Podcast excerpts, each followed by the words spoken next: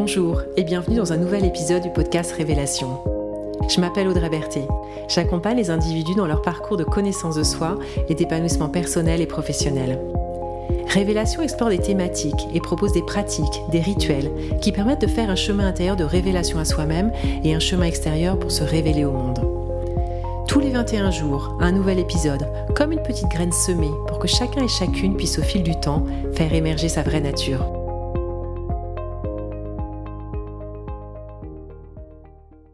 Aujourd'hui, j'ai envie de vous parler du sujet de la comparaison aux autres, car je crois que c'est une thématique qui affecte la plupart d'entre nous, et c'est en tout cas un sujet qui émerge quasi systématiquement dans mes accompagnements de coaching.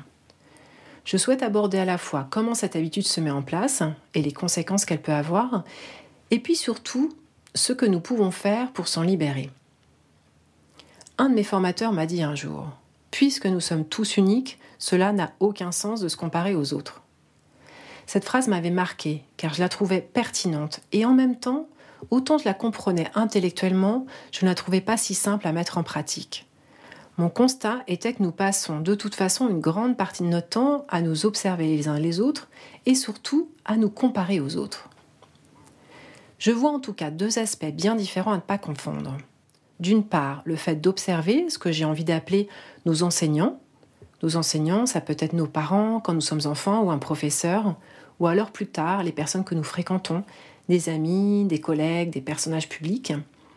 Le fait de les observer est plutôt une chose saine et même essentielle pour notre évolution, car elle nous permet d'apprendre et de nous développer en nous inspirant des autres, tout comme un artiste peut être inspiré par l'observation d'un autre artiste lorsqu'il crée son œuvre.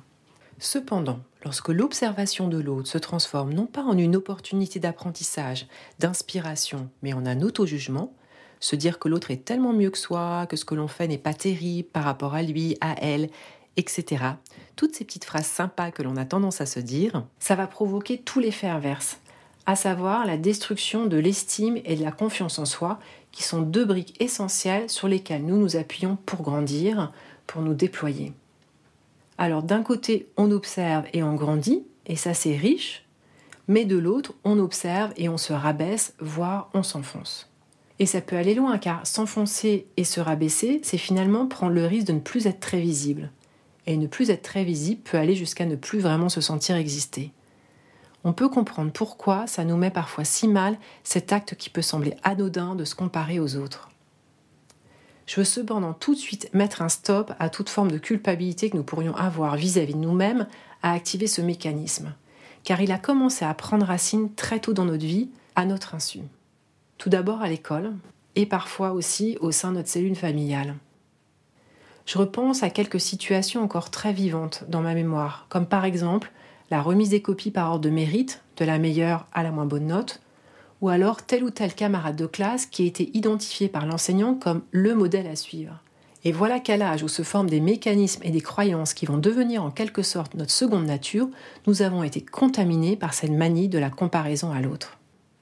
C'est vraiment un mécanisme qu'il est essentiel d'anéantir autant que nous pouvons.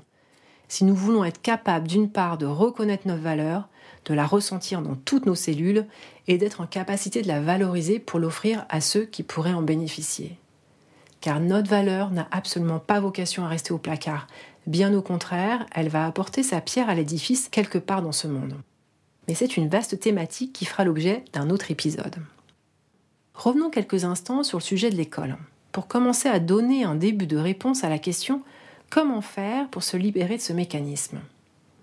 À l'école, si plutôt que d'évaluer nos capacités, notre progression individuelle en fonction de nos camarades de classe, nous avions pris comme élément de comparaison nous-mêmes, ça aurait donné un résultat bien plus fertile en termes de reconnaissance de notre propre valeur.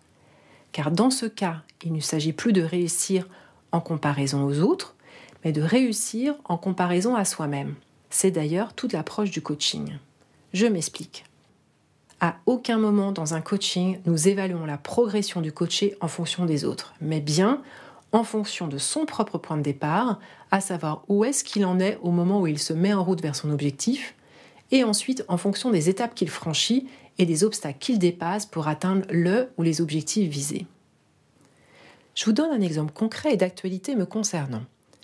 Si j'ai comme objectif de lancer mon podcast, qui en l'occurrence est une chose nouvelle pour moi, et que je commence à me comparer à ceux qui font des podcasts depuis un moment. Je risque bien de me dire « De toute façon, tu ne sais pas faire, il y en a d'autres qui font mieux que toi, qu'est-ce que tu vas apporter de plus, de mieux ?» Et il y a de grandes chances que j'en conclue que je ne suis pas très douée en la matière, ce qui risque de me freiner dans mon élan, voire de mettre fin au projet. Je vais donc chercher à mettre en place une autre stratégie que je vais vous présenter maintenant. Comme toujours, la première étape est de prendre conscience de ce qui se joue, à savoir dans ce cas de prendre conscience que l'on est en train de se comparer. Et on va pouvoir s'en rendre compte en observant notre dialogue intérieur. La deuxième étape est de tout de suite chercher à sortir du schéma « l'autre est mieux que moi », pour à la place identifier ce qui nous inspire chez ceux et celles qui sont l'objet de la comparaison. Si nous nous comparons, c'est que quelque chose nous inspire chez l'autre. Pour prendre un exemple, je me souviens d'une personne que j'accompagnais et qui se comparait très souvent à une de ses collègues. Elle se faisait vraiment du mal avec ça, car à chaque fois, ça l'enfonçait un peu plus et ça l'empêchait de voir sa propre valeur. Nous avons donc cherché à trouver ce qui l'inspirait précisément chez cette personne. Troisième étape, une fois que nous avons identifié ce qui nous inspire chez l'autre, on va pouvoir clarifier par rapport à ça ce vers quoi on cherche à tendre personnellement, tout en sachant que ce n'est pas nécessairement exactement la même chose que ce que l'autre est en train de manifester. C'est plutôt comme si l'autre venait réveiller en nous une envie. Si je continue avec le même exemple, ce qui inspirait ma coachée, c'était l'assertivité avec laquelle sa collègue s'exprimait.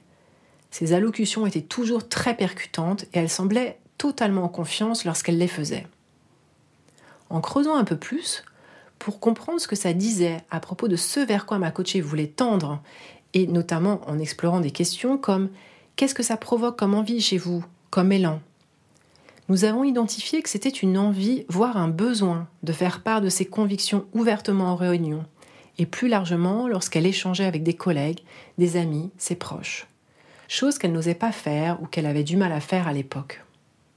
Pour être en capacité d'entendre sa propre envie, pour capter son propre élan, il est vraiment essentiel de prendre le temps de se mettre dans une écoute profonde de ce vers quoi ça nous emmène, ce vers quoi ça nous tire personnellement.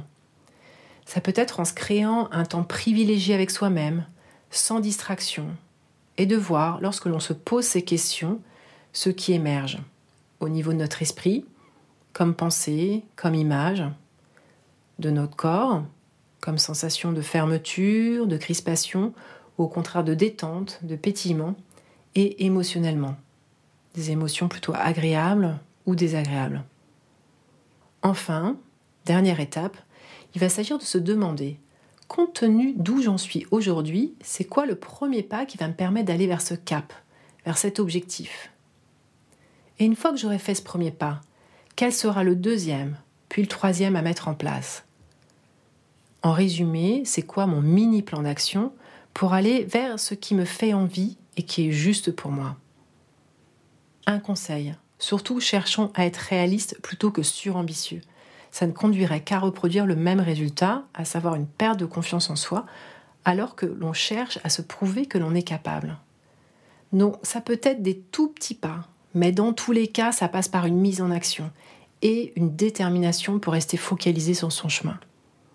Et c'est à partir de ce plan d'action personnel, concret et réaliste que l'on va pouvoir évaluer notre propre progression, sans oublier de se féliciter à chaque étape franchie. Alors, si je résume toutes ces étapes en repartant de mon exemple personnel de lancement d'un podcast, j'ai tout d'abord refusé de me comparer aux autres, car je savais que ça m'aurait empêché de me lancer. Par contre, je suis allée écouter tout un tas de podcasts différents. J'ai repéré ceux qui m'inspiraient le plus et j'ai identifié ceux qui m'inspiraient particulièrement chez eux. Ensuite, je me suis mise à l'écoute de mes propres envies, en me demandant ce que ces différents aspects qui m'inspiraient faisaient naître comme envie chez moi. Pas dans le but de faire mieux, sinon c'est retourner dans la comparaison, mais dans le but de faire en fonction de ma propre vibration personnelle, de ma propre identité. Puis, une fois que c'était fait, j'ai identifié les différentes actions à mettre en place pour y arriver, ou dit autrement, pour donner vie à ce que je souhaitais. Et enfin, j'ai suivi mon plan d'action en me réjouissant au fur et à mesure de sa progression. Il y a quand même une autre étape que je n'ai pas mentionnée et qui pourtant peut jouer un rôle déterminant en fonction de l'ambition de l'objectif visé et des actions que l'on se fixe pour l'atteindre. Cette étape consiste à s'entourer de personnes soutenantes, des personnes qui vont nous aiguiller, nous encourager, nous permettre de garder confiance pour rester connectés à notre élan et pour concrétiser l'objectif que nous nous sommes fixés. Vous écoutez le podcast Révélation, c'était l'épisode sur la comparaison aux autres. Merci de votre écoute et de votre présence. Si ce podcast vous a inspiré, partagez-le autour de vous et abonnez-vous pour recevoir les prochains épisodes. Au plaisir de vous retrouver bientôt et je vous souhaite d'ici là de belles expérimentations et de belles révélations.